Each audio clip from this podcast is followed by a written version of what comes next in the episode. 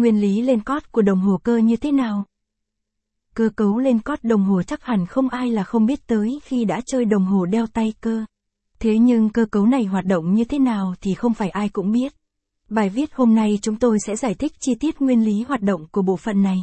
Đồng hồ cơ là gì? Trước tiên, cần tìm hiểu khái niệm đồng hồ cơ là gì.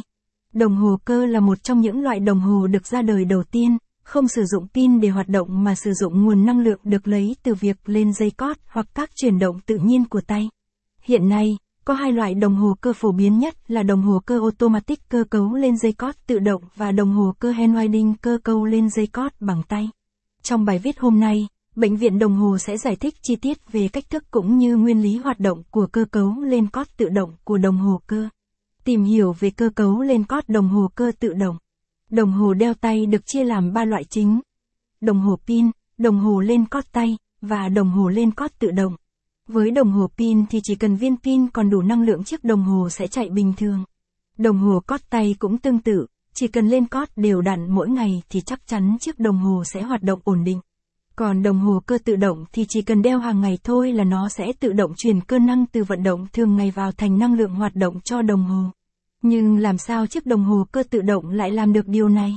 Có rất nhiều cơ chế trên đồng hồ chuyển năng lượng từ vận động của người đeo vào tích trong hộp cót.